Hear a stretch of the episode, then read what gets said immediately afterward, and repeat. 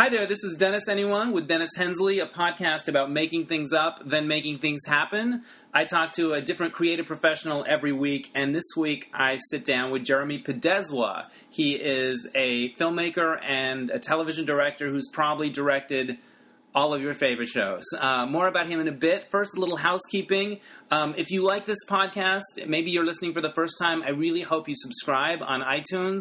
If you feel like writing a review, reviews really help people find it and help it grow. Um, you can also go to dennisanyone.net, and when you're there, you can subscribe to my monthly newsletter. You can leave a little she- shekel in the tip jar.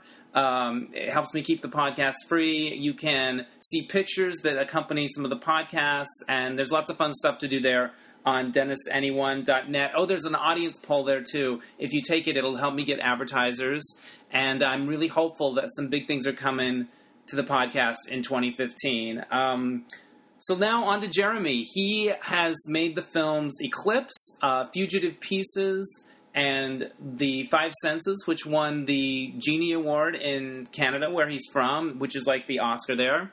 Um, he's also directed a slew of television shows and probably all your favorites. Here's just a sampling of the episode episodic TV he's directed.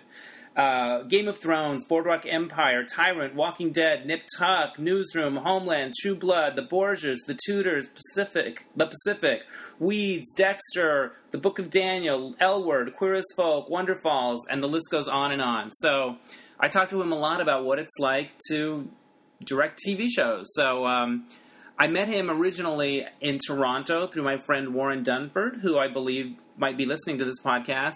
Um, and this was probably like 2002, maybe. And um, we stayed friends, and it's been amazing to watch him grow and, and continue to work on big show after big show after big show. So enjoy Jeremy Podeswa. All right, I am here in the beautiful. Is this considered Los Feliz or Silver Lake? Silver Lake. Silver Lake home of filmmaker and television director Jeremy Podeswa. Hello. Hello. It's first of all, I love your view. Thank I you. love the vibe of this home, Mm. and it's just awesome. I feel like Thanks. um, I don't know. I feel like I'm in a cool move. You know, what? It's a, it's a house where they would have like a swingers party, Uh, you know what? I think they did have swinger parties here before we got here. right? There was a couple who lived here before, and they were actually kind of famous for their hot tub parties. Really? Yes. That's it. Has Yes, that feeling, sure. a little eating Raoul kind of vibe. Yeah, it's very calm now. We're very Yeah. bourgeois. right, right, right. Now it's you and your partner Peter. Yes. Are you married? No, we are not married. Okay, We're as that's good cool. as married, though. I gay people have to ask that now. Well, straight people seem to have to ask that question. exactly. gay Yeah. people seem to be a little bit more open on that subject. Right. Gay people are like, you know, of course you're together. You must be married, or you're right planning. to they assume something but now Yeah. like yeah i just know like I, as a writer when i'd write a profile it would be their partner their boyfriend their now it's like oh i got to make sure i get that right you know um, so you have made films of your own wrote, Mm-hmm. written and directed films like five senses fugitive pieces and then you've gone on to direct television shows and you've directed every heavy hitter show i can think of game of thrones boardwalk empire walking dead nip tuck um, Newsroom, Homeland, True Blood, the the Bourgeois. Did I say that right? The Borgias, Borgias, yeah. Borgias, um, the Tudors. What if the Tudors and the Borgias should play um, Family Feud? I think that'd be great. That would be awesome. I think the. Borgias would win. Do you think the Borgias would win if they played Family Yeah, Feud? totally. Um, you worked on Weeds, uh, Dexter, The Pacific, the miniseries. You Mm-hmm. do all of these amazing shows. Yeah, a lot of good ones. What was your last? We're coming to the end of 2014. What What were the most recent shows that you worked on? Uh, the most recent would have been um, Game of Thrones. Most Wow. recently, uh, Tyrant, Boardwalk Empire, American Horror Story, uh, Newsroom last season. Yeah. um, And that was all Like would have that. been in this year. uh, the last year and a half. As, a, as an as an episodic director, you, how long is your stint? Say you're going to do an episode of the newsroom. Is that three weeks? Is it a month? Is it two weeks? Uh, minimally, it's about five or six weeks because you have to prep, shoot, and edit. So Right, it's between the all whole three thing. things, it's like at least six weeks. Uh, and then with like Game of Thrones, I'm doing two episodes, and that Right. was like four months. Right, right So, on. Yeah, awesome. That's kind of like the most expensive schedule. How long did you do Game of Thrones for? I'm sorry. Uh, four months. wow. Mm-hmm. So how many can you do in a year? It just depends on how long how how long you're there. Yeah, and how much energy you have, I guess. Exactly. how crazy you want to make yourself. But um, yeah, I could do maybe like six or seven episodes a year, or something like that. Wow. Game of Thrones. Let's talk about that. I don't watch the show regularly. Mm, you should. I know people love It it. rocks, man. It rocks. Were you a fan before you got the gig? I was a big fan. It's a gorgeous show, and it's really smart and interesting, and has an amazing cast. And there's nothing like it on TV. I mean, it's just so expansive and big and epic, and you know, has all these different worlds. So, from a filmmaking point of view, it's very exciting. From a fan point of view, it's exciting. So, yeah, I mean, I was a fan, and I, I really wanted to do it. In fact, I was going to do it a couple of years ago. I was I was booked on it, and uh, I'd started to prep it, and then unfortunately, I had an illness in my family, and I had to leave the show.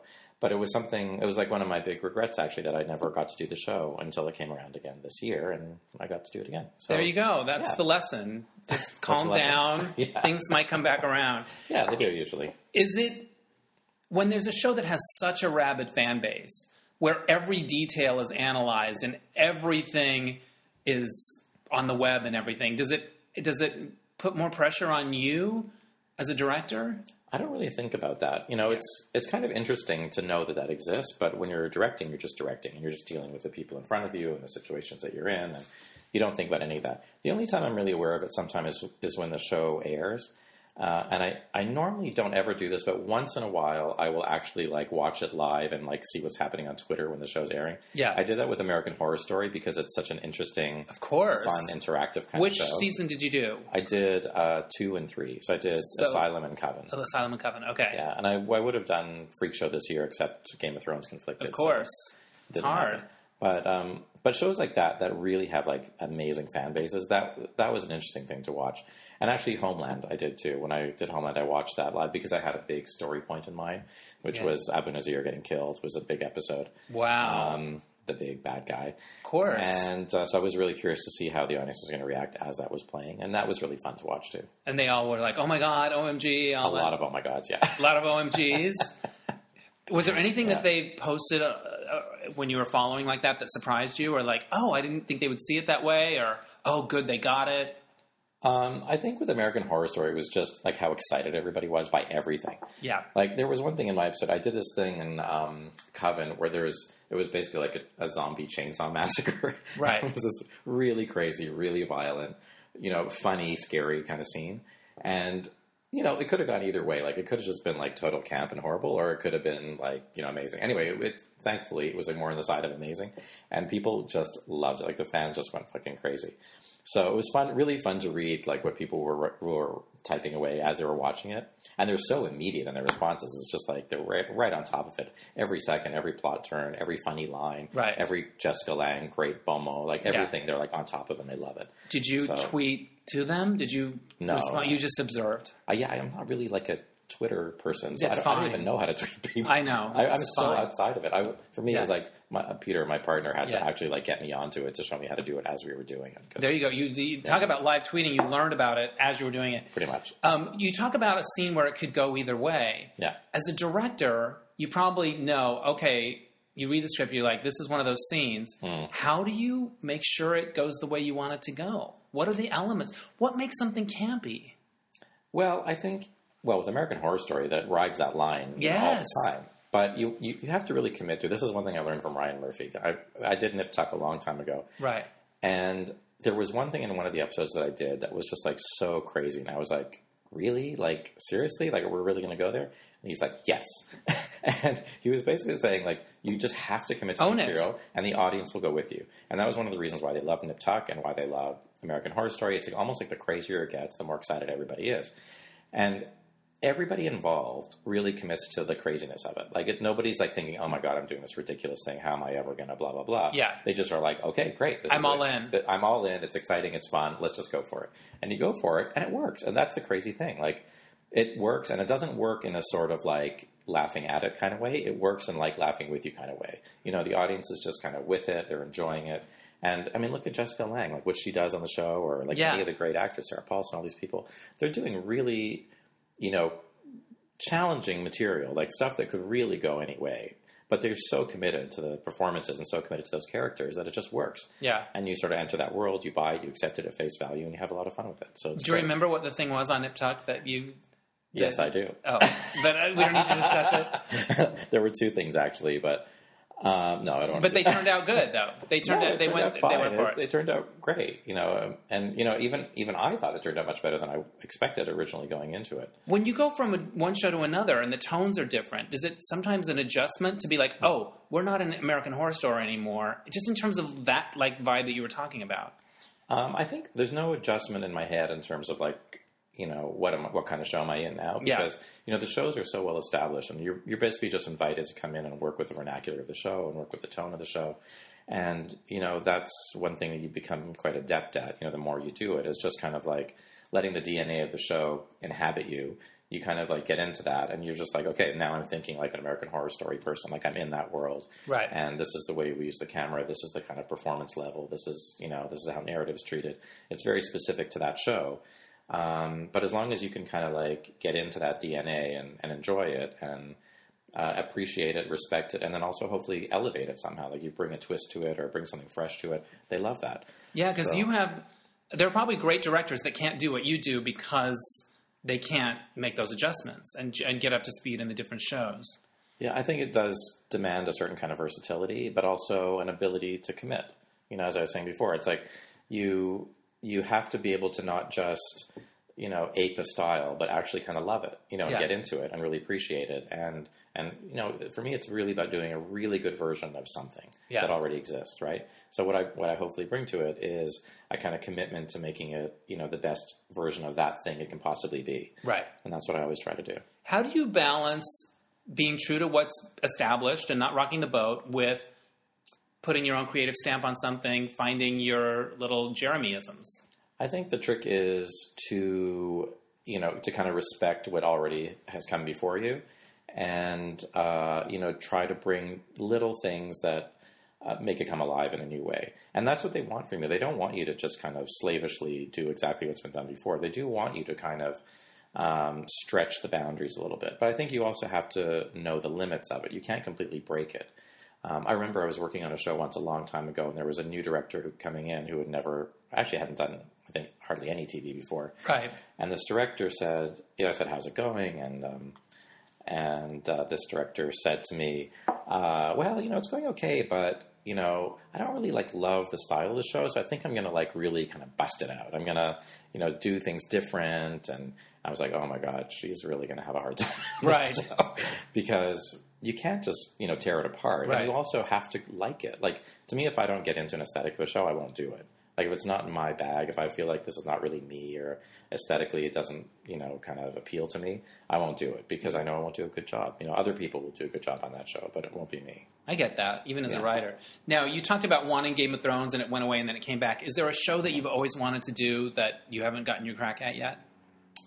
Um, I think probably like Mad Men was one of I was the, was, suggest was the that. show that got away, and everybody thinks I've done it because I've done almost everything. Yeah. and people think, well, surely you've done Mad Men. I was like, Right. no, I haven't actually.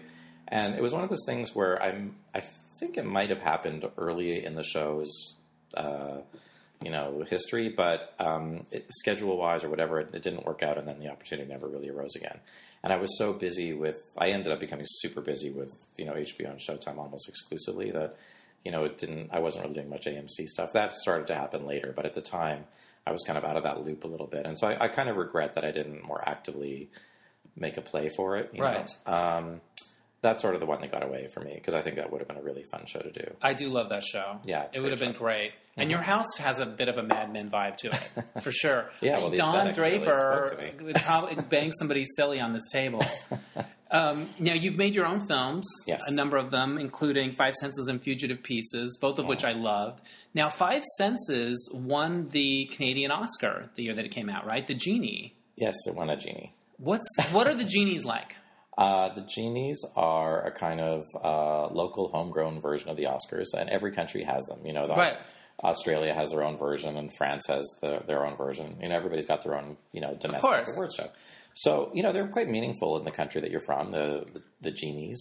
Uh, And where they are they in Toronto? Are they in Vancouver? Where do they uh, have they them? actually kind of move them around because it's a national thing. So Sure. sometimes it's Vancouver, usually Toronto. nice. Yeah, And what was that night like? it was fun. I was really proud of that movie, and it really It's a beautiful movie. movie. Thank you. It was a movie with Mary Louise Parker, and she was so amazing in it. And a lot of my friends were in it, and a lot of my friends helped me make it. And it was really one of those like passion projects. It was very personal. I wrote it. It was an original script. Um, and you know, we made it like on a wing and a prayer, and you know the way you do. And it was just, uh, it was very satisfying that the movie was received so well. And it went to the Cannes Actually, it was in Directors Fortnight, and it was, you know, it, it was a little bit of a deal. And actually, that movie directly led to me doing, you know, HBO work. That that movie directly led to Six Feet Under, which was kind of my first big break. Was that your first show? And how did that happen?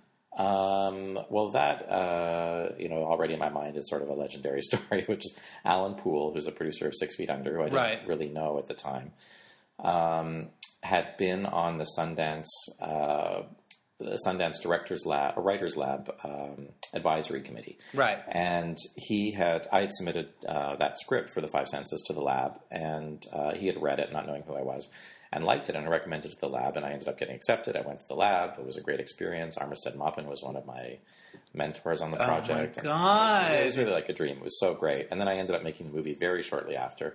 And then the movie was in Toronto and Canada. Like did really well, and And, it then- won the genie. That's and I won a amazing. Genie and all those things. And then, um, and then I ran into Alan Poul at the Toronto Film Festival, and he was very happy for the success of the film. And then he told me that he had been he had been one of the people who recommended it to the lab, and So you, he, you you didn't interact with him No, at the. Sundance Lab. No, he wasn't He was just lab. somebody that read it. yeah, he Right. just did some volunteer you know, right reading for them. Right. And- It wasn't an in person thing. It was reading. No, and so, but we had a couple of mutual friends, and I think we met through them at the festival. And I think Marcus, who maybe, or I can't remember who at, at the time, but um, yeah. So, so that was that. We had a very nice, you know, introduction, and I was very grateful. And then, not that long after that, I got this call out of the blue about directing the show called Six Feet Under. I didn't even know it was an Alan Poul thing at the time.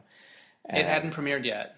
no, they hadn't even shot it Yeah. yet. They, they, did the pilot. Alan Ball directed the pilot, and that's all that existed. And they were going to shooting the first season, and I got a call about directing the show, and I was like, hmm, well, this Where are you now? Are you in. Toronto or are you Toronto, here? yeah. Okay. And um, and I didn't know anything about the show, and I like went on the internet, and I was like, Six Feet Under HBO, what is this show? And I was like, Alan Ball, who had just done American Beauty. And I was like, oh, okay, that's interesting. Didn't know anybody in the cast. It was all unknown people, except for Rachel Griffiths was the only person that I'd heard of Right. and um, I didn't really know much about it, but obviously Alan Ball's involvement was interesting. I don't think I even knew Alan Poul was involved even then at that point. Right. Um, Uh, so anyway, they sent me the pilot, and I uh, into Toronto, and I like sat down, I like put this the VHS tape Of I course. think in. VHS. and I watched it, and I was like, "Holy shit!" I almost fell off my chair. It was like the best thing I'd ever seen. I couldn't believe how amazing it was, and it's hard to re- remember like how revolutionary that show was. But Right. there was nothing else like it at the time. It was the beginning of the TV revolution that we are now living in. Right. And you know, I saw this, and it was just so amazing. I was like, "Oh my god, I have to do the show. This is so great!" And they offered it to me, and then I subsequently found out that you know it was Alan Poul who had seen the Five Senses by that point and really loved it, and had thought I'd be a good match for the show, and you know, it was like that. And you know, it was just uh, the beginning of a. So did you call him up and say thank you very much, or I've been thanking him every day of my life since then because uh, that show changed my life, and um, and Alan has been a really consistent supporter, and you know, working with Alan Ball was so amazing, and it was just that was really like, creatively it changed my life, professionally it changed my life. It was very meaningful, you know. And I did the show for five seasons. It was like yeah? How many? You did a number of episodes. Quite a Yeah. I did five episodes.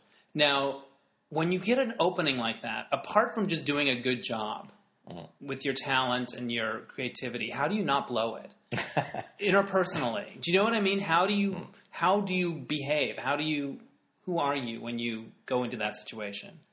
Uh, well, to me, I was just like this little Canadian guy, Right. And I, you know, I had done very the the one thing I had done before was Queer as Folk. I did an episode of that, which was Yeah. um, the rare American show that shot in Canada that Right. hired Canadian directors. So I got my first TV break really with that, so, and I got Showtime approved, which got me American cable approved, which is how Alan was able to get me into HBO because I'd done at least one thing before. Right. I think that you know that was helpful, but you know I was so.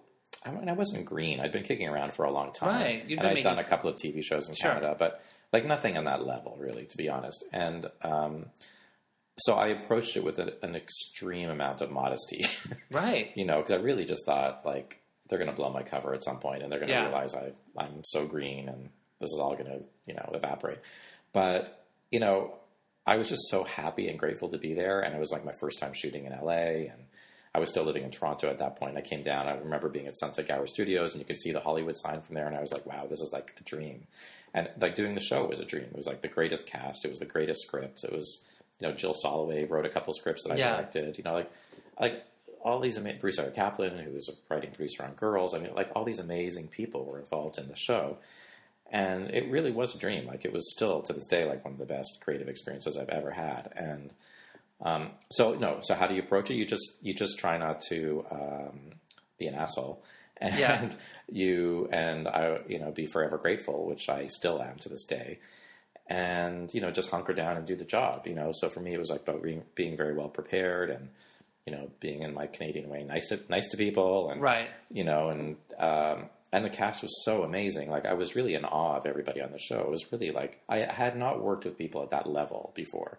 The, the Like powerhouse everybody. actors on that show, they were all so great. everybody. Like the writers the, Yeah. the you know alan as a producer is like one of the best producers i've ever worked with. Uh, alan ball is genius. Like it was just like doing that show was just like such a gift.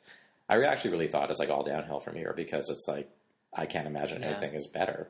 And yeah so it wasn't hard to to be grateful and to be modest in the in that company and i, I guess that's how you um, you know how they how, how they decide they want to bring you back This is sort of a related question, but what do you think the personal qualities are for somebody in your business that, that lead to success apart from talent?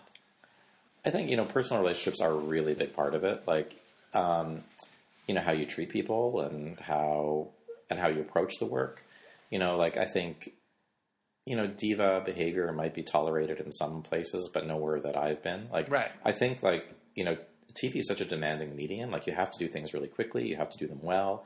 Um, you have to like come into a place where like nobody knows you, a huge crew, a huge cast, and they and you have to get them to respond to you and respect you immediately. So you have to, you know, kind of find a, a, a really nice way in to like so that people uh, accept you, you know, and and want to work with you and collaborate with you. And so I think you know if you approach people in that sort of spirit of collaborativeness, of openness, friendliness. I mean, everybody works so hard and they work such long hours that it's just not worth it if you're an asshole. It doesn't matter how talented you are. Like I Right. think it's just there's always somebody else who's as good as you, Right. You know, so I mean, you like to think that you have things that nobody else brings, but it's bullshit. Like you, there are always other people who could do your job, Right. Maybe not exactly the same as you, but they can do it. Right. And I think producers, given the choice of somebody who's maybe even like a little bit better, but a real pain in the butt, they'll go with someone who's a little less better, but is easy to work with and will get the job done with no complaint, you know? So I really try to, you know, kind of make it a happy experience for people. Like I, I want people to be, to enjoy the working experience. I mean, we're just making a TV show. It's not like rocket science or Right. curing cancer. It's like, you know, it's, it should be fun and it should be enjoyable to go to work and it should be not painful to get through those 12 hours of working and you know so you try to make it a nice experience for everybody and you and, and part of that is being prepared knowing what you want knowing how to communicate what you want um, and treating people well And I would imagine every actor is different how you approach them, and you kind of have to intuitively figure that out. yeah and that's one thing that really that that is something you only for me I, I think you really learn over time because you know as much as I, I went to film school i had like five years of film school and in five years of film school four years in canada one year at afi I had only one course on directing actors. You know, every film school is all about you know the technical stuff. Yeah, this and- camera and that camera, and Yeah, it's a little bit about writing, it's a little about history of Yeah. film and aesthetics and stuff like that. But it's not really about working with actors, which is, you know, obviously the, probably the most important thing. yeah, And that, you know, I really had to learn, you know, over time through exposure to actors and seeing how, you know, what works with different actors, what methods they use, what they respond to, what's helpful, what isn't helpful. You know, it just takes, you know, experience and time and sensitivity to the process to kind of, you know, pick up people's cues and, and realize what's going to be good for them and how to approach it. I find as I get older and I watch film and TV and things like that, I'm in awe of good actors. I find what they do amazing, like, uh, uh, like spiritual almost. Like, how do they do that? Like, I, so I don't know. What do you think of actors in general? Have you, how have your attitudes toward them or your beliefs about them evolved in the times that you've been working with them? Uh, I'm still learning from actors like all the time. Like, and I, and I have to say, like doing like the variety of things I've done, I'm exposed to so many different kinds of actors and so many great actors that it's it's a, a it's a replenishing thing. Like it just keeps you keep learning and keep observing, and it, I'm always witnessing new things that are exciting. Like it's it's funny. Like sometimes you get a little bit like blasé about it. You're like, oh yeah, okay, we just come in, or we're Yeah. doing this, and you just assume the actors are good, and that's why they're hired, and blah blah blah. Right. You know, and you support them, and but you. But every once in a while, you get like sort of like shaken out of that. You see something, you're like, "Holy moly!" Like that. Yeah. Was like I worked with Peter O'Toole for like one day on the Tudors, and it really, you know, worked with a lot of good actors on that show, and I'd worked with a lot of good actors before. But then it was like, it was like fucking Peter O'Toole, and it was like, and he was so great, Right. and it, like I was just like, you just forget you're even like making a TV show, and you're like, I just got so like knocked out by what he was doing, and he was like, he was quite old and frail, and but you know, the second you turn the camera on, it's like magic. Like the, like what he would do to a line and the humor he would find in something, and how every take would be like a little bit different, and it just all he got all the juice out of everything you could possibly imagine. And you realize, wow, that's like you know sixty years, seventy years of theater of performing all the classics of like knowing how to work with text, how to interpret material, how to how to bring out every single possible thing out of a line of dialogue. And I was like, wow, that is like that is a level of acting I have not experienced for a while. That is fucking amazing. And you know, so you realize And then, that but then, how do you do? You want to tell him that, or do you just want to say "good job"? It's right. You know, you know, you, you don't want to be that dude, right? Did you have a moment was- with him after? Like, do you? Yeah, but it was just one of those fan moments. It was like, Yeah. oh, it was so great to work with you. But Yeah. it was like, but he, but he also like that's what amazing with someone like There's him. something Like, he- transcendent about it. it is there. Yeah, it's magic. And then and he and a, after a take, he would say, "Was that good?" Or like, "Do you want me to do something different?" And I was like, "Oh my god, it was like amazing. What are you talking about?" And, yeah, like he was amazing. You know, and I've had you know the good fortune to work with uh, now quite a few like really amazing actors. Like the level is just so high right now. You know, on American Horror Story, Jessica Lange, Kathy Bates. I mean, Sarah Paulson. They're amazing. Yeah. right? You're just working with such high level people. It's just brilliant. Um, when you started out, Five Senses and stuff, character driven, emotional, 6 Uh-huh. feet under and stuff. When it started verging into action and stuff like that, were Uh-huh. you like, okay, I got to get up to speed on this? Did that stuff come naturally to you? Or you were you like, oh wait, I'm the guy that Uh-huh. does the other stuff? Well, I, w- I was really happy to kind of be perceived in a different way. Like my agent calls it like you want them you want them to see you as being muscular, you know, like because I was For, I, do- two things I dream of being, of hearing. First of all, that I have an agent. That would be one. And second of all, that I, I want to be perceived as muscular. Yeah. yeah because I mean I was I did a lot of like relationshipy kind of things. Mm-hmm. Like I did Queer as Folk, I did um, you know Six Feet Under. Yeah, they're not know. like genre. You Yeah, know, it's they're, they're like character, character, character, character. contemporary characters Yeah. living their lives. But then it was like, but I also, you know, I'm a, I have a very strong interest in the visual, you know, Yeah. in in broad canvas, uh, compositional things. Like my dad was a painter. I have, you know, visual art in my blood, and my brother's a painter. I, you know, a large canvas really appeals to me, and and you know, I'm a big uh, cinephile, and you know, I love a big canvas. I love intimate stories, but I also love the, the big thing. So when I got opportunities, because of you know, HBO is so great in terms of like if you have a if they like you, if you have a good relationship with them, they they don't really tend to box you in in terms of what they think you can do. So What I'm getting from you is that like once you get a relationship with a network, that that leads to other things as opposed to like just the producer on the show and this. It's all it's, of it. It's network more than. But it's all of it. It's all of it. Yeah. Like I think you know HBO can want to bring you onto a thing, but you, Yeah. the producer also has to want you. Right. So like on anything, it's like the, the creator, the producer, the network, everybody. It's kind of like a. It has to be a collective decision, usually in television, on how you get hired on things. So, But networks can really have an opinion of a director and a, and a relationship with them. Definitely. Because sometimes you think of network people as fly by night; they're here and gone. Um, but but you build relationships with networks Uh, as a director. Definitely. So, and and the great thing with HBO in that time, and probably still, is that they, like, even though I did Six Feet Under, that didn't inhibit them from saying, well, let's do Carnival, and then I did Carnival, which is more a visual canvas show with visual effects and all that kind of stuff, and then and then how about Rome, you know, and then I did Rome, which was like a whole other Talk about muscular. talk about yes, talk about muscular exactly, and then the Pacific. So it was like to me, like it was sort of like a gradual kind of building up to you know doing things that were first of all more expansive than period. I, did, I went through like a a, ra- a period of doing like tons of period shows. Yeah, you've done a lot. You know, a lot of that stuff, and then and then kind of very, quite consciously trying to do things that were a little more muscular. Yeah. like although you know Rome is pretty muscular already, but doing something like Homeland, which is really Right. you know it's terrorists and Yeah. CIA, and you know Yeah. that's you know that's a little bit more contemporary muscular. So you know those things are all like for me a bit strategic. I mean they're great shows to do, but also they do kind of you know add another color You to the rainbow. yeah, know? you don't get like- pigeonholed. Yeah. Yeah. Has there ever been a script that came through with a scene and you're like, how in the hell am I going to do this? Oh, that happens all the time. Yeah, but then like I'm I'm kind of like a bit of a yeshiva student. This is how I approach things. It's Right. like you know I just start to break it down. You know I like I look at it and first it's like oh my god, and then it's like okay, just one thing at a time. And You turn. You go full Yentl on it. I go full Yentl. on it.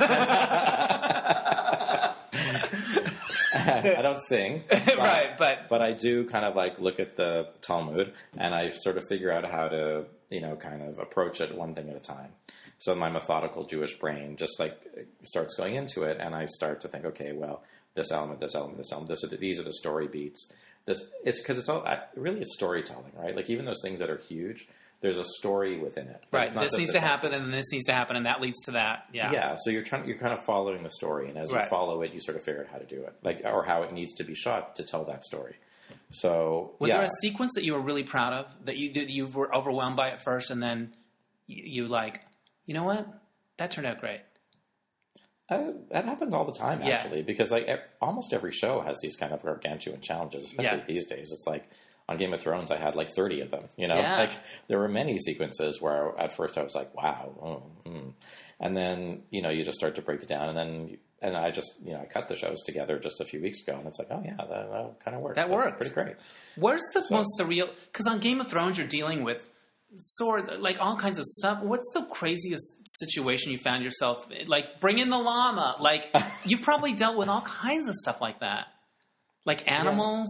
Oh yeah, Rome had some of those things. Like we did like Roman forum scenes. You know, Yeah. like where you have like cast of thousands, hundreds Right. of extras. It's, it's total Cecil B. DeMille, right? You got Yeah. like hundreds of people, and then you in the forum is like everything. You got like the chicken market and the you know, and they're selling animals, and they're Yeah. people are hawking things, and you know whatever town crier. There's all this other stuff going on. And like this, you know, you wa- like sometimes I was on the set on that show. That was the first time I ever did anything like that. Yeah. And I just thought, I wish everyone I knew could be here to see this because they wouldn't believe it. Like, I couldn't believe it. Like, it was like, this Plus, HBO's got the money to really do it right. It, it Yeah. seems like they really go there. yeah, it was spectacular. I was I was on the Roman Forum set at Cinecittà where Fellini made all his movies in this oh, legendary studio. You know, living in Rome for that for three months to do this show. And it was like, and I remember that one day we were in the forum and we had this huge crane and we were doing this. You were literally in the forum. yeah, well, the, they The- built the, the- the forum, built- you know, yeah, it was, this- right, okay. it was the biggest set ever built at Cinecittà. It was amazing. Wow. right? And yeah, the greatest artisans in the world there. Like course. everything was like perfect. Right? Just and the cappuccinos. the cappuccinos must have been incredible. Uh, in Italy, they only have cappuccino in the morning for breakfast, so. So there, there's not that afternoon jolt that comes you, around. you have espresso. They bring these little Oh, plastic okay. cups of espresso through the day, and it's just like having like a oh, cocaine. all right. Just crazy. another illusion shattered. okay, so you're in Um, Rome. So I'm in Rome, and I'm doing this, and I'm thinking, I wish everybody I knew could be here to see this because they would never believe it, and also because it was so much fun. Like it was just, it was really like being in like Hollywood in 1920. You know, on the set of Ben Hur or something. And Like, just hunky extras walking by all the time. I bet. yeah, all that kind of stuff. Yeah. And but it was just like the scale of it was so crazy, and it was I don't know. I just thought I never thought Were I there would- tigers? No. Uh, I don't think I ever had a tiger. No, Yeah. a lot of other things. Right. Why But do it you was- think you're good at period pieces? Is it just because you're good at directing, or is there something about being able to I think go there in your imagination? I think again because I have a bit of a studenty kind of interest in exploring a different world. Like I like the research and you know talking with the production design team and the costume people and getting all the details right. And you know we had this scene, let's say, where like Caesar is sitting with like eight people, and so you have to have this conversation. Well, who would sit next to Caesar and who would be the next person over? And then like with the servants, how would they act in the scene? Like would they disappear at a little point? Are they treated like furniture? Are they treated like people? Or you know, like all these kind of questions about culture and and What was it like? I kind of I love all that stuff. You know, Yeah. I, I really get into that. And you know, for me, it's I mean, I have had a fair bit of formal education, but it it it really appeals to the student in me and kind of Well, also you get to learn it and world. apply it. You get to learn it and use it in a way in yeah, your work. yeah, it's a very practical thing. Yeah. Like it's really in service of the scene and Right. the storytelling. So it's a great way to learn, and so I have that interest, and then also because I have a pictorial interest, like I, I love that visual splendor. You know, like seeing something that is that that has a kind of epic quality to it is very Yeah. exciting to me. And I because I'm I guess at this point, not at the beginning, but at this point, I'm not intimidated by that scale Yeah. maybe when I when I started doing Rome, I was really like, how am I ever me, little Jewish boy from Toronto? How am I ever gonna, you know, do this? Like it just seemed. I just said yes when they offered it to me, but I really didn't have any idea how I was ever Did you? do it. Yeah, you were like, OMG. Yeah. And then, but actually, what happened when they started to send me like the set plans and everything before I got there, because I never saw any of the show before I arrived in the first season to do it. So I just had read a script, but I saw nothing. So then, just before I left on my trip, they sent me this gigantic portfolio from the art department of all the sets and all this kind of stuff, and, and all this historical background on ancient Rome. And I'm reading all this stuff, and I'm like, oh god, this is insane! Like, I can't do this. like, but I had to just sort of like squelch that and like, and then think, okay, I can do this, and let's figure out how to do it. And then once I did it, I realized how much I loved it. Like, you know, once you start breaking it down into its component parts, it's much less intimidating. Right. You just figure out how to do it, and you have a huge amount of support. Did you ever have You know. like full on anxiety nights, sleepless nights, worried, or, or do you usually I- kind of manage it? I mean, now I don't, but I, Yeah. in those days, I had sleepless nights all the time. Yeah. you know, I, I- all the time. They're going to find Yeah. me out. Yeah, totally. Uh, and directing is so exhausting. I've just directed a few short films, and it's like I remember once making a short film. The day after we wrapped, I felt like I'd been hit by a truck. Like when you finish, isn't it just like this? Because it's Yeah. a, it's a level of physical exertion, but also your mind is always thinking a million things. For the first two years I started TV directing, I got sick after every show. Yeah, I think your body just dies, right? Yeah, but that because But then I you just- have to edit, right? You get sick after you After edit, editing. after editing, after you're done. Yeah, I remember like that Queer as Folk was the first show I did, and after Yeah. that, I, I probably I, I don't think I could get up off the bed for like two weeks. Yeah, there's And something then- about the way it uses everything. Yeah, but then it's but it's also it being new. And I think it's the anxiety of you wanting to do a good job, and you know, and you're always wondering like, did I do the best thing possible? Was that the right decision to make? Was that the right thing? And but then like as you you learn to trust your own instincts more, and you realize that actually you do know what you're doing, Right. and the shows are actually pretty good, and the people keep hiring you, and they have confidence in you, and you're like, okay, well, I guess I'm not totally inept. I actually do know something, and then and then, then probably I shouldn't be so nervous going into it, and, Right, I can own so this now. exhausted coming out of it. Yeah. So Calm you know, down. Yeah, and then I got into a phase where I was like, you know, feeling like pretty good about it, and then. You know, originally I would like make sure I had like a big cushion after every show before I went to the next one, Right. Because I I needed the recovery time, Right. and I was like, I don't need that recovery time anymore, That's and I'll just go back in and just keep working. Was there a moment So- early on where you realized I can do this, or was it just a gradual thing, or was there a shift? Was there like a sudden shift? I think it's a series of things. Like I think I have to say, like quite early on, when I I felt quite comfortable on set. Like I would always be nervous before getting to set, but then when I'm on the set, I'm totally comfortable. Like all the nerves go away, and I'm just Yeah. sort of thinking about the day and how to get things done, and and communicating to people and making it good. And and like, when I'm in that process, I feel really good. Like I don't feel anxious. It's just all that worrying about it before and after. Did I do the right thing? That happened for a long time. But I, I have to say that I felt like, you know, I, I remember even with Six Feet Under, as much as it was intimidating in a way because everybody was so fabulous. I think, you know, it, it's something where like if people invite you into that world and they entrust you or they they put trust in you, you you rise to that. Like you, Right. They must have seen something in you. Yeah. Yeah, I mean, you don't I'm here for. I'm here for a reason. Yeah, and then you feel like, okay, well, I can't let them down, and Right. you know, probably their their trust is well placed. Um, I'm not sure why, but it, it is, should be, and you just kind of get on with it. So When you do all these amazing TV shows, do you ever long to go shoot your own film again? Do you, do you long Yeah. to put your something that's more personal that's yours? yeah, I go back and forth on it. Like I, after I'd been doing this for about six or seven years, uh, after I made the Five Senses, I was really feeling like I wanted to get back in and do my own thing, and, and I made Fugitive Pieces. I took a year out of. Which is lovely, by the way. I love you. that movie. Thank you. Um, You were in some beautiful island too. yeah, we shot in Idra in Greece, which was amazing. Gorgeous. Um, and Rosamund Pike starred in the movies now. Gone Girl. well. Yes. and Stephen Dillane, who's in, who I got to work with again recently on Game of Thrones, so Right. that was great. Um, so yeah, I mean, I, that, I really felt at that point that I wanted to make a movie, and this movie was very, very personal to me. It was based on a Canadian novel uh, that had a lot of resonance with my life, and I uh, it felt very, you know, personally connected to it. So that was a great experience, and then um, and now I'm kind of feeling the hankering. Getting the again. itch again. Yeah. Yeah. I didn't for a long time because you know the TV I'm doing is so satisfying. In a way. I mean, it's the best of the best. It's incredible. Yeah, and you're working with so many smart, interesting, talented people that it, it's not like I'm not creatively fulfilled. I'm quite fulfilled creatively. So, but you know, but doing a movie is a different thing. It uses different parts of your brain and psyche, and you know, and and the movies that I've made, you know, at least up to this point, have been very personal. So, Sure. it- you know, they're a different kind of personal expression. So, yes, I'll I'll do it again. Well, I'll look forward to it. You did The Walking Dead. Yes. What's it like to work with those zombies? How do you direct zombies? Uh, you know, the zombies. Do they pay attention? Are they divas? Are they difficult? These zombies are very well behaved Okay. in Peachtree, Georgia, okay. where we shoot it. Um, you know, they're the zombies are professional zombies. Like they've gone, they have They've been zombies for the whole. they've been to zombie school. really? Yes, they have a zombie school there, Wow. and you know they're taught movement and behavioral things. And so it's like when you do they're really cats, you have to learn how to be a cat. Like Exactly. you, the first two weeks is just licking stuff. Yeah, no, these guys are good.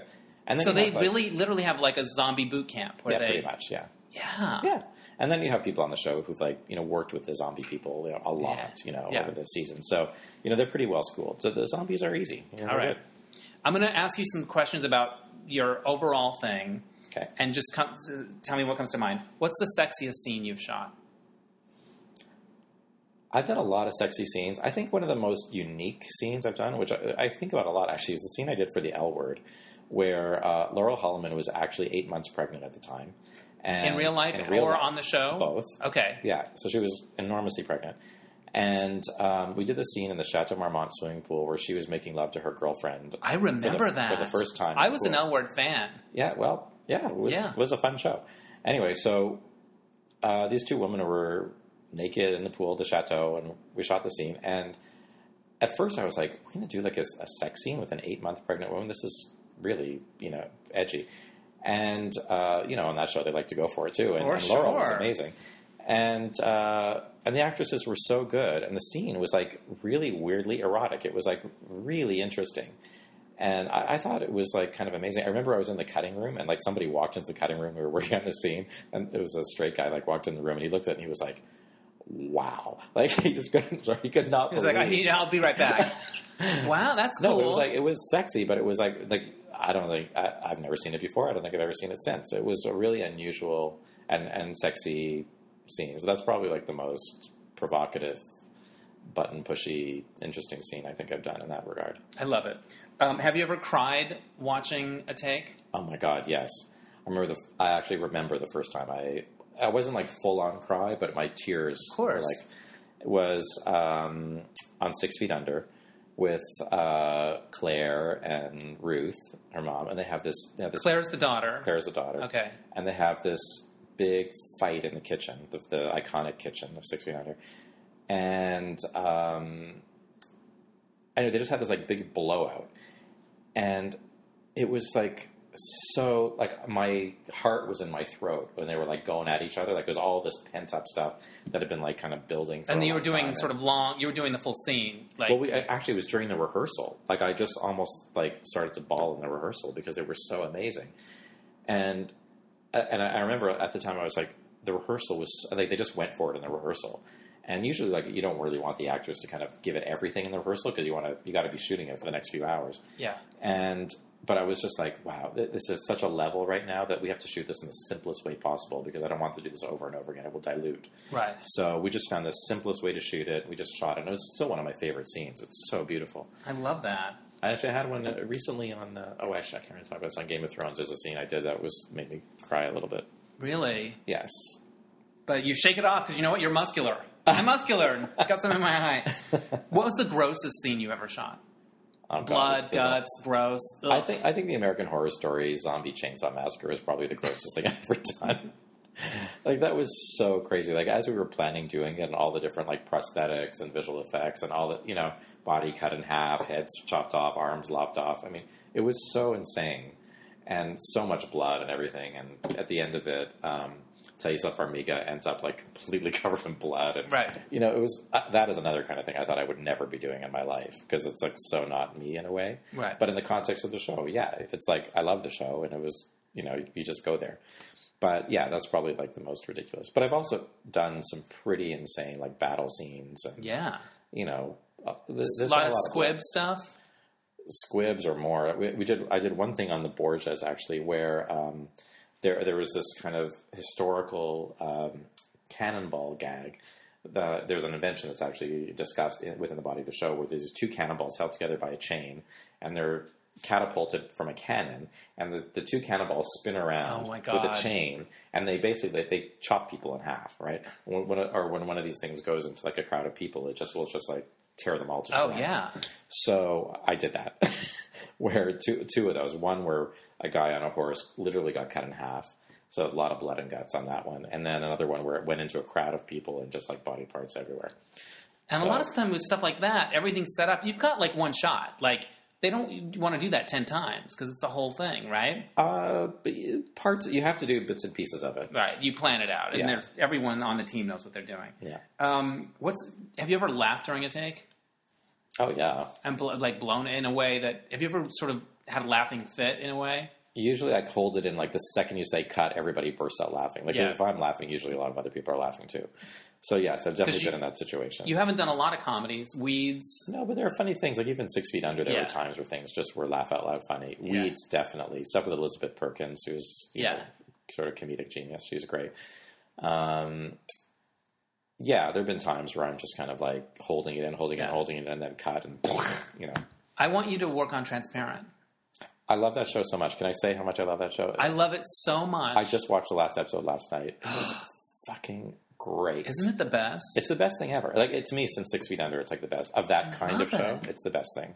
I ran into the actress that plays the older sister, uh, Amy is she? Showalter. Oh, my She's God. amazing. Yeah. And this was right after I'd finished uh, binging it with some friends, and I was at a Writers Guild screening, and she was there. And it was a very casual thing. It wasn't a fancy place. It was a screening of some other movie. Mm-hmm. And she was at the snack bar, and I'm like, "You're my favorite actress on TV right now." And she goes, "Right now?" And I'm like, she was giving me a hard time, Yeah. which I thought was funny. I was like, "No, I just finished watching it, and I recounted a moment, a scene for her in the finale. Which I one? think I was like, "There's a mo- there's a face that you make when your lesbian lover says something that." My friends and I had to rewind like four times. It's when the lesbian lover says, "Oh, you know, a lot of people are jealous of me or whatever." Yeah, remember And- that line? And you remember her face, Amy's face? yeah. Just this weird, like, you're so full of shit face. Like, it was so, it was like a dog pricking its ears up. Yeah, she remembered it. But God, I want you to work Yeah. on that show. But there are not a lot of directors on that show. Jill directs almost the whole thing. Oh, all right. And Nisha Ganatra, who I know very well, uh, as the other director on the show. Would This you like to do more sure. comedy? I would love it. That you know, as much as I said before that you don't really get boxed in at HBO. Or, Yeah. You know, there's a little bit of that because I I have tended to do so many big canvas shows. Sure. Or muscular shows more recently. For sure. So it's um, yeah, comedy is not the first thing that people think of for me, but I love it. And you know, the times I've done it, I've really enjoyed it. And certain shows that are kind of on the border between drama and comedy, like Transparent or Looking or things like that, I would really like to do. Oh, yeah. I'd love to see you on Looking. Yeah, I'd like to do that too. I got that commercial song in my head for the Do the boys, and you know, and they're all Yeah. just. I got that in my head. I talked about the most gro- gross scene. What's the most brutal thing that was like hard to shoot? Like you know when they do torture scenes or they do Uh-huh. things like it's like oh let's just get this over with. This is hard. God, I don't know. Uh, I've done a lot of like weirdly. I've burned people at the stake. I think five times on five different shows. You know, That's always tricky. yeah. If you need somebody to burn someone of the steak, Uh, yeah, literally you start fire. How do you do it? Is it do they have stuff on their legs so they don't really burn? Um, well, a lot of times it's visual effects. You're doing smoke, not really, Yeah. or the fire is far away from them, but using shooting through longer lenses, so it looks like it's right on top of them, or or there's a ring of fire that's not, Yeah. you know, not really hitting them. Um, but and then you have a stunt guy in there and you set them on fire. Yeah. Have you ever had a crush on one of your actors that's like, or actresses, like, you know what I mean? Where you get a Yeah. little like giddy? Because I just know from directing my little films, I kind of fell in love with my actors a little bit. Like, I get, Yeah. especially when you're editing them and they're like, I did. I Um, get talent crushes. yeah. Like somebody's so good, I'm like in love with them. Yeah. You know, that kind of thing. Yeah. Yeah that happens a fair bit actually. When Yeah. you're working with great actors, you're just like, oh my god, I just like want to work with you forever. Um, but romantic crushes, no, No, that doesn't happen. Or somebody that's just so sexy you can't even handle it. I'm trying to think if there has. Uh, I can, ha- uh, not so much that I can't handle it. But you can handle you can you can handle it. Yeah. Okay, you've worked on all these amazing visual shows. Have you ever taken anything home with you as a souvenir, like somebody's head, for example, or uh, No, that's a or one of those cannonball things? Or, No, I never take anything. I, sometimes I'm gifted with something. Like uh, when I did the Pacific, we built a house for the for one of the scenes, um, a sequence in the in the show. That was a show that didn't do anything small. Like we needed a, like a, a cabin or a cottage or whatever. It didn't exist. They built it. So they built this beautiful house in the countryside in Australia, and and on the set there was a paint that you know they, they just do great you know kind of detail stuff. So there was a painting of the house in the house that was a prop, you know. And so at the end of the show, the art department gave me that, that painting of the house that they there was a nice inscription on the back, and so I still have that. And that was a lovely thing to get. That's very lovely. Yeah, it was beautiful.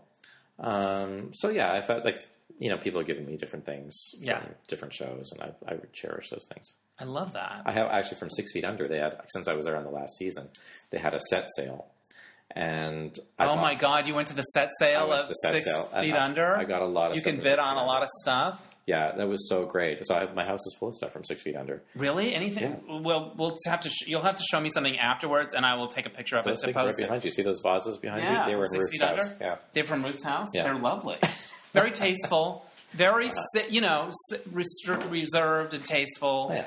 That's very Ruth. That's so cool. Yeah, I've got Do you stuff like that ever get over. wardrobe? Do you Uh, ever get like, ooh, that leather jacket? The only time I ever got wardrobe was I worked um, many, many years ago before I was directing a lot, uh, straight out of film school. I got a job working on David Cronenberg's Dead Ringers, and I um, I bought some wardrobe off that movie. That's cool. Yeah, Was there something Jeremy you Irons remember? Jeremy Irons wore it before. yeah. Do you want to hear a very random story? There's a store in North Hollywood called North Hollywood called It's a Wrap, and they Uh-huh. sell like a thrift store, but it's all stuff from shows and movies. Uh-huh. There was once a Baywatch rack, Mm-hmm. and I bought a red swimming suit, a red speedo, and in the tag it said DH. Fantastic. You Dennis never get rid of that. Hensley, David Hasselhoff. Brothers Under the Skin. Brothers Under the Skin, literally. I don't know if I ever wore it. I was just like, I kind of think I have to have this. I think so. Yeah, yeah, yeah, yeah. What do you think of? You know, you're in this world. There's so much going on. I know people that work in the business are like, "Don't gossip. It's bad to do it." Mm-hmm. But you hear, what's your philosophy about that? Because there's so much intrigue going on. It's such an interesting business. There's so many interesting personalities. Mm-hmm. Is part of maybe what makes someone successful an ability to not Yes, dish thi- the dirt, I think it will always bite you in the ass. Right? I, I'm a big fan of not doing that. Right? Um, I, the only time I ever will talk candidly about things is like if I know somebody's about to work with somebody and they really want to know what it's like. Right. I will be, you know, kind of careful but candid if I can, just to help that other person. Sure. And do you have people help you in that way? Yeah, totally. This actor likes it this way, or yeah, yeah, yeah. Be careful a- about yeah. exactly. Yeah, I mean, I think that's where it's more collegial, you know, and it's in the spirit of sharing information that's And it's in, in the spirit of making the show go as smoothly as you can. yeah, it's not about like, oh, this person's a jerk or whatever. Right. It's more just about this is what you should know going in, and Yeah. you know, What is your director's toolkit? Like, what do you have on you when you're doing it? Do you have like apps on your phone that you like, or do you need your certain drink, or do you like no? I'm super. First of all, I'm super low tech. I'm also really low maintenance. Yeah. like I like. do you rock I'm- a baseball cap? No, That's so. That's that's so. that would be way more muscular. Telling you, No, somebody actually it's really funny that you say this because like when I did Game of Thrones, I went on that and like they they give you a director's assistant, which you don't normally get on most shows because you know you're Yeah. expect- expected to not need one. It's But- HBO. yeah, but and it's Game of Thrones, so Right. there's a lot of stuff going on, and you're living in Belfast, and you got life things to worry about, and Yeah. apartments and things, and, Yeah, yeah. you know, so you have an assistant to help you with all that stuff. So when I got there, they were like, "Do you need anything?" And I was like, "Mm, "Not really," you know. And they're like, "Really? Like you know?" And I was like, "No, like, like I can shop and get things, and you know." So like I'm super maintenance, but then like I hear like so, I just heard the other day about a director on a, on another show, and somebody who was an assistant said to me, "Well, like they called up ahead of time and just said, this is how I like my coffee. I expect to have this at eight o'clock in the morning. You know, blah blah blah blah. Like all this. kind of- I'm just so not. That You're not that guy. They, Yeah. they they literally had a writer like J Lo would have. It wasn't a writer. It was just like, just you got to know this going Yeah. in. Like this is what I expect. This is what I need. This is what I want. You know, and I'm like, whatever. How many questions do you get asked a day as a director? Gazillions, right? Eight hundred thousand Yeah. and five. And do you think part of the job is being decisive? Yes, it is. I- I- Instead of, do you want the black one or the white one? White one. yes, all day long. Right. It's better to be Yeah. like, even if you're not quite sure, you've got to decide in that moment. But do you find that you usu- usually know? Usually, I know. I, in my limited experience directing the things, whenever anyone had a question, I knew what I want. I knew the answer. I didn't go, mm, why don't we? do it?" No, I was like, no. I think the thing is that if you if you are like confident like ninety nine percent of the time, you can afford to be not confident one percent of the time. Right. Because there are occasionally there is something where like let's say there's a location or something and I'm not sure if it's exactly the right place and I'm trying to wrap my brain around it. Like I might just say, mm, I'm not sure. Let's see what else is out there, or let me think about it for a little bit and then I'll you know. But you know, ninety nine point nine percent of the time, it's like A or B, A. You know, I know. Yeah. I love it. It's like you almost see you as a tracking shot walking through. Yes, the red one, go. You know, like like you want to follow you for a day and just see what that's like. Yeah, that's like a singing in the rain moment or something. Exactly. Have you ever wanted to create your own show?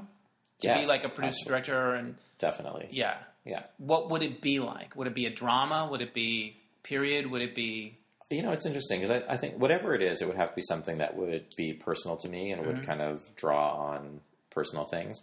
Um, to me, like that's the most like transparent. That's Jill's Yeah. life, right? That's Right. why it's so great. Six Feet Under was Alan Ball's life. Right. I think the most successful television and the kind that speaks to me, which means it's funny, it's moving, Yeah. it's it's personal, it's intimate, it's you know relatable.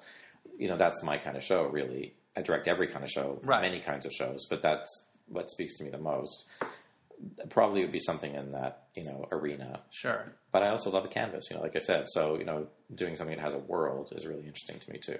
I love that.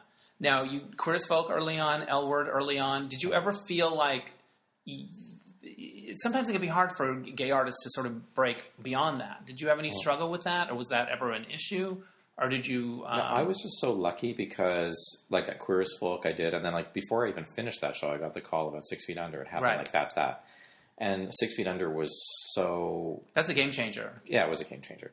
So then, like, you know, I no, I didn't, re- re- I didn't encounter any kind of resistance at all. Like once, once I did Six Feet Under, the you know the world was open. I love know. that. Now, was there? You've been working pretty steadily since then. Were there ever lulls in there where I don't know something happened, or the phone didn't ring for a while, or please tell me you had a little. Bit of, I'm fishing here for a, for a, Well- for for the for a, some sad story. I don't know what. Uh, you know, I don't think there was like.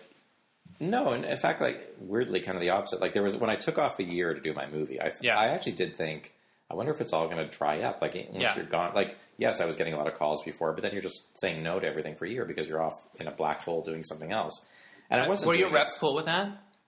Well, yeah, at the time because Yeah. I just that's what I wanted to do, you Right. know? And so, uh, and I wasn't doing like a studio movie. I wasn't in LA. I was in Right. Canada and Greece doing this like movie. Yeah, you were off the grid. I was off the grid and doing an, a, a real indie, Right. you know, foreign movie. And so, you know, I thought, what if I come back and there's just nothing, you know? Yeah. And but then I came back and like in five seconds I was working again, like after yeah. a year. So it was I like, love that. no, it's good. It was It's good. It was a lesson for me because I at the at the time I just thought I don't know if I can afford to do this kind of thing career wise, but then I realized yes I can, and you should. And in fact, it's better for you to replenish and have different life experiences and different creative experiences, Yeah. and you can bring that to your work, and that makes you much better. Now, part of what I read about you online and your bio is that when you were coming up in film school, you would crew on your different friend. You would crew for different friends and their movies Yes. and stuff like that. What kind of jobs would you do on crew? Everything? Not everything. I'm not good at everything. Right. the things I'm actually I'm very not good at technical things. Like Right. I, if I had to be a cameraman or a sound guy, I can't do those jobs. Right. I really, I don't have the skills Yeah. to do those. But um, what I did, like Atom Egoyan, is an old who directed the Sweet Right. Hereafter and, And I loved Exotica. and Exotica. Yeah, he's a very close friend of mine, and he was in, he was in one film school when I was in another film school in Toronto, and we had mutual friends, and we became friendly. So the first um, feature movie called Next of Kin that Atom directed straight out of film school, which was made for sixty thousand dollars, I think. Um, I was the production manager on it. Right. So I was good at organizing and stuff like that. So Yeah. me and a, and a the Yentl, the Yentl skills came in handy. Exactly. So Right. so I did that, and then I worked for a little bit as an assistant editor Yeah. on movies, and then eventually I worked as a unit publicist, uh, not on my friends, actually on some of my friends' films actually, but I started to get work on studio movies that were shooting in Canada, as a unit publicist, and that was. I, I just sort of fell into that completely Right. by accident, but um, it ended up being a very good thing for me because unlike every other crew job, you can come and go and in and out, and as long as you do the job, everybody's happy. And so I wasn't there like 14 hours a day slaving away on the show. I Right. was just kind of flitting in and out and doing my thing. And you have access to all the key creative people on the show. You know, the director, the producer, the writers. You know, the, the actors. That you know, you're interviewing all of them and arranging interviews for them and writing the press kit and all that kind of stuff. So that was like for me, that was a very good kind of part time job while I was trying to get my own movies together. Right, and probably an education on how all the different things work. Yeah, it was great. Yeah. Something else I read online was that your father was a painter Mm-hmm. and the only one of his immediate family to survive the Nazis. Is that right? Yes, that's true. Wow. Mm-hmm. That's that must have been um, informed his art, informed your art, informed everything. Yeah, for sure. I mean, it informed my entire worldview, I think, and um, and that actually is what inspired me to make the second film, Fugitive Pieces, Right, the I third remember. film that I made actually, which was uh, based on this novel uh, by Anne Michaels about a um, a man who has who survived the war as a young child, uh, was a sole survivor of his family, and uh, and how he dealt with that over the whole course of his life, and how it affected his relationships with different women. One of whom was Rosamund Pike, and um, the other was Ayelet Zurer, and uh, and that was very very much you know really about my father. Like it was that's why I really wanted to make that film. It was kind of like a gift to my dad in a way. Did he see it? Oh yeah. What Yeah, did he yeah. think of it? Oh, he was very very moved by it, very affected by it.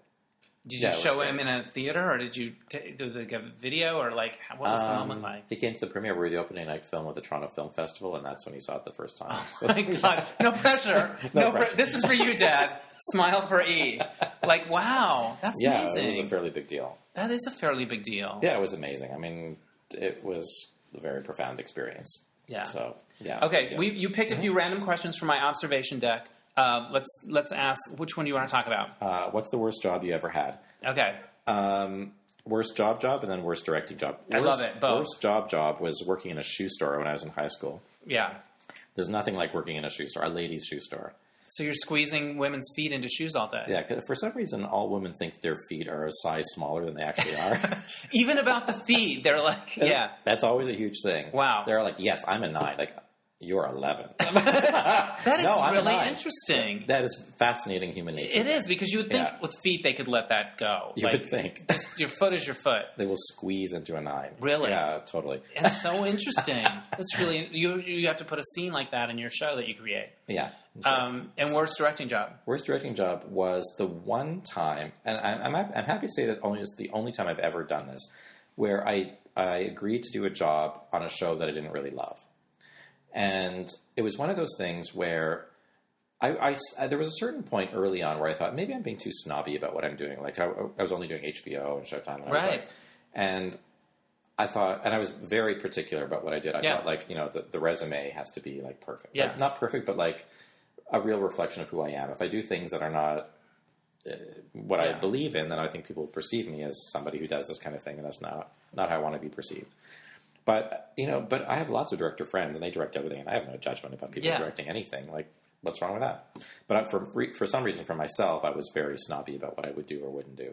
Right. But there was a show that shot in Toronto, and I was living in Toronto at the time, and I hadn't worked in Toronto in like ages, and I really wanted to just be in, in my home in Toronto, and you know, and they had asked me numerous times, and I always said no, and then finally I was just like, what's the big deal? Why don't I just say yes? Like, Yeah. who cares? Like, no one will ever even know. Right. This is like, Why am I being so high and mighty? yeah, it was the early days of IMDb, and I thought nobody. I don't have to tell anybody I ever did the show. Nobody will ever know. Of Right. course, like five seconds later, it is on the internet. Right. But then it was like I just thought. First of all, I thought, a who's who's going to know? Yeah. Second, who cares? Like, I don't judge anybody else. Why would they judge me? Right. And then third, it's like, well, why be so snobby? It's like anything's, Yeah. you know, whatever. And there's always a reason to do something. And you know, there were nice people involved and, and whatever. And it was in home. And I thought, okay, you know, I'll just do it. But it was a terrible creative experience.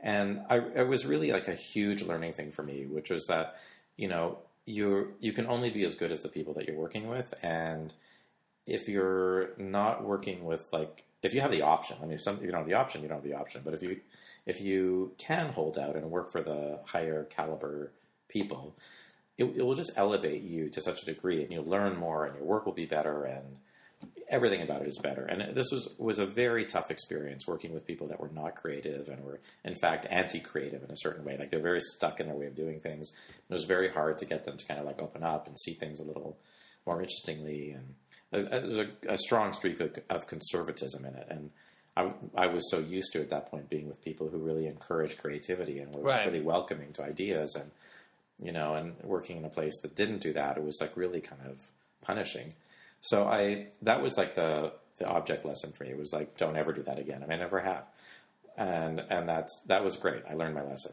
What's something you know now that you wish you had known when you were first starting out? hmm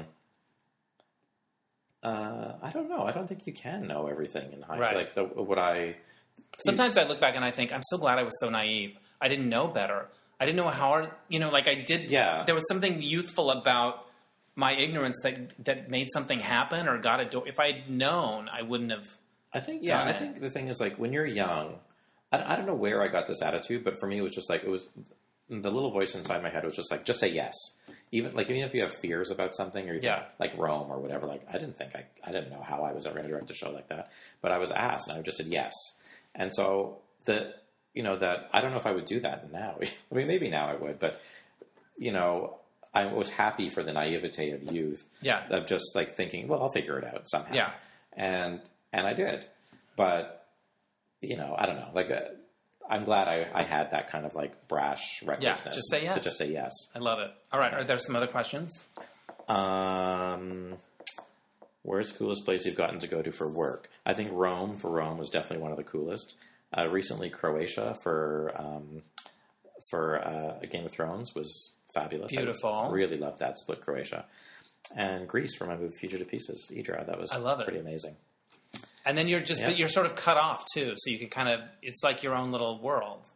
In a Yeah. I mean, shooting on location is one of the great things ever. Like, uh, especially if you're in a fabulous location. Shooting in Australia on the Pacific was amazing. I was there for seven months. Yeah. that was like a life changing experience. It was really great. In what ways?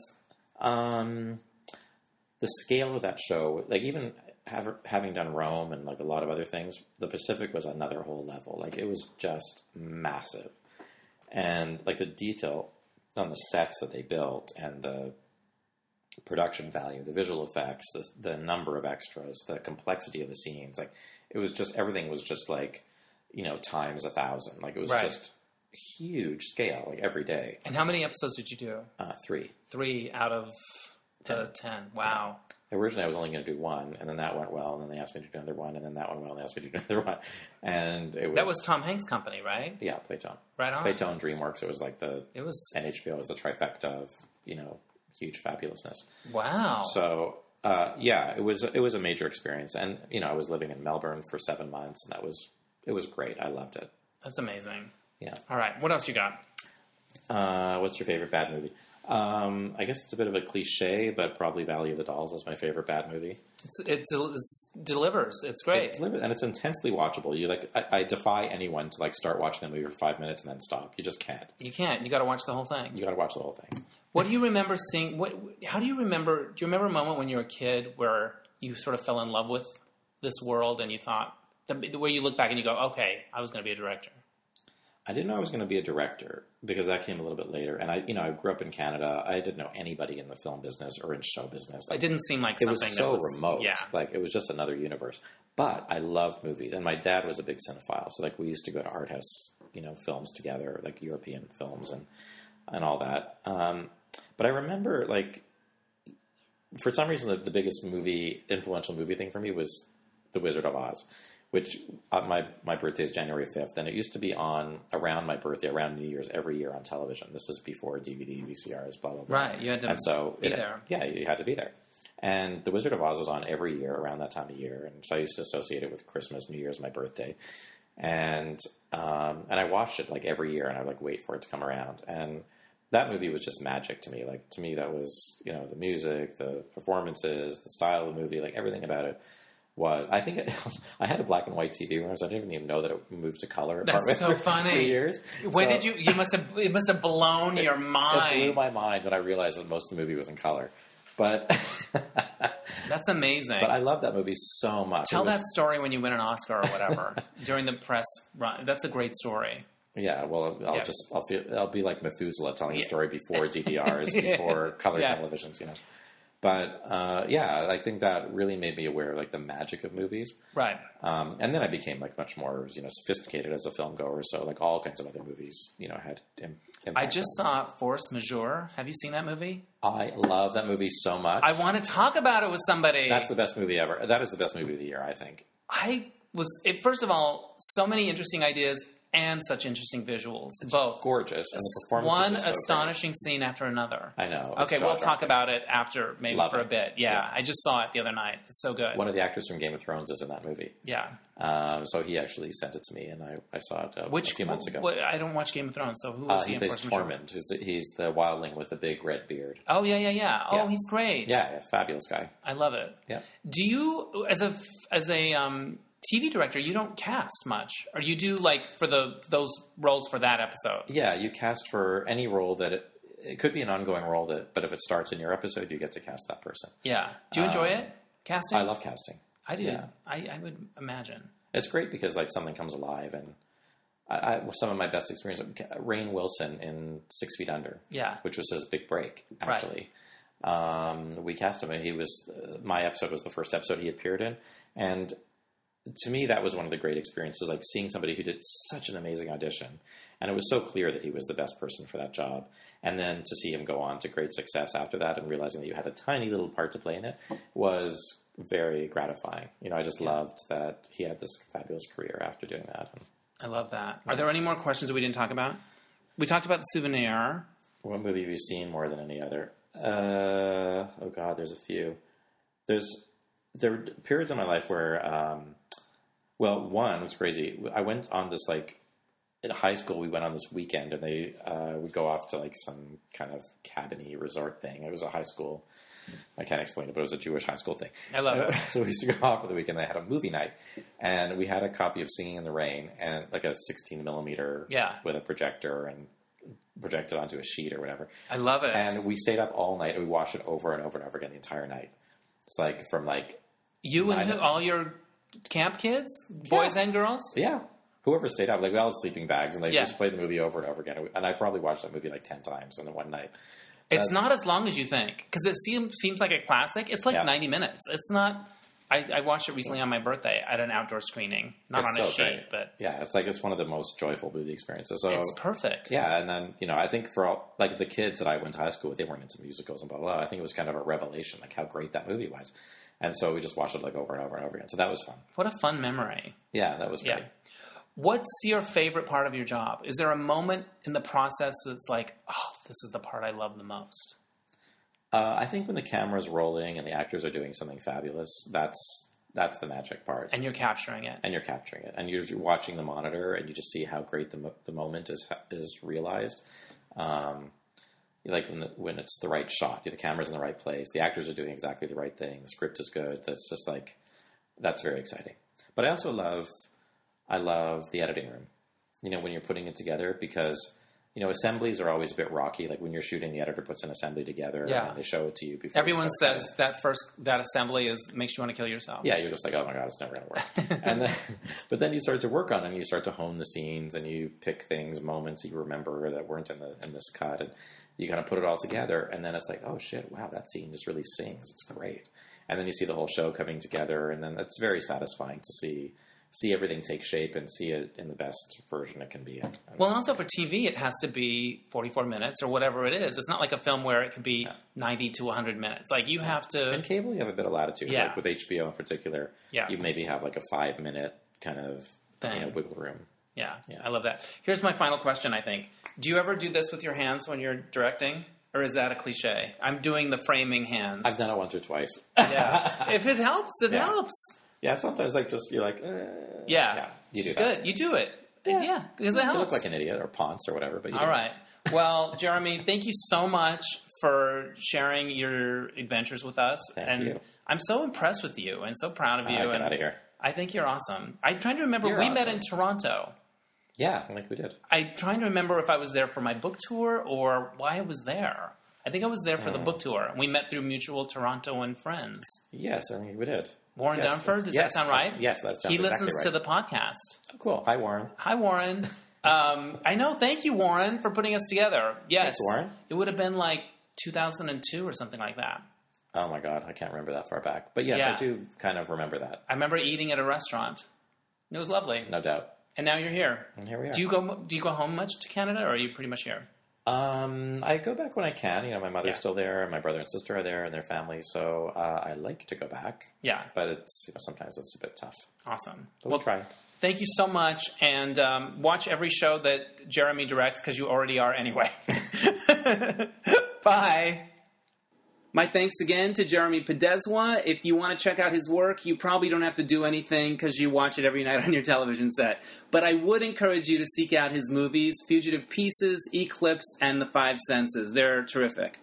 Um, before I let you go, I want to encourage you again to go to DennisAnyone.net. And if you happen to be listening for the first time, I hope you subscribe. This is the kind of stuff we like to do here talk to creative people about how they do their thing. So I hope you enjoyed this chat as much as I did. Uh, it was. I could talk to him all day. I, there, I probably forgot shows that, that I could have brought up and didn't.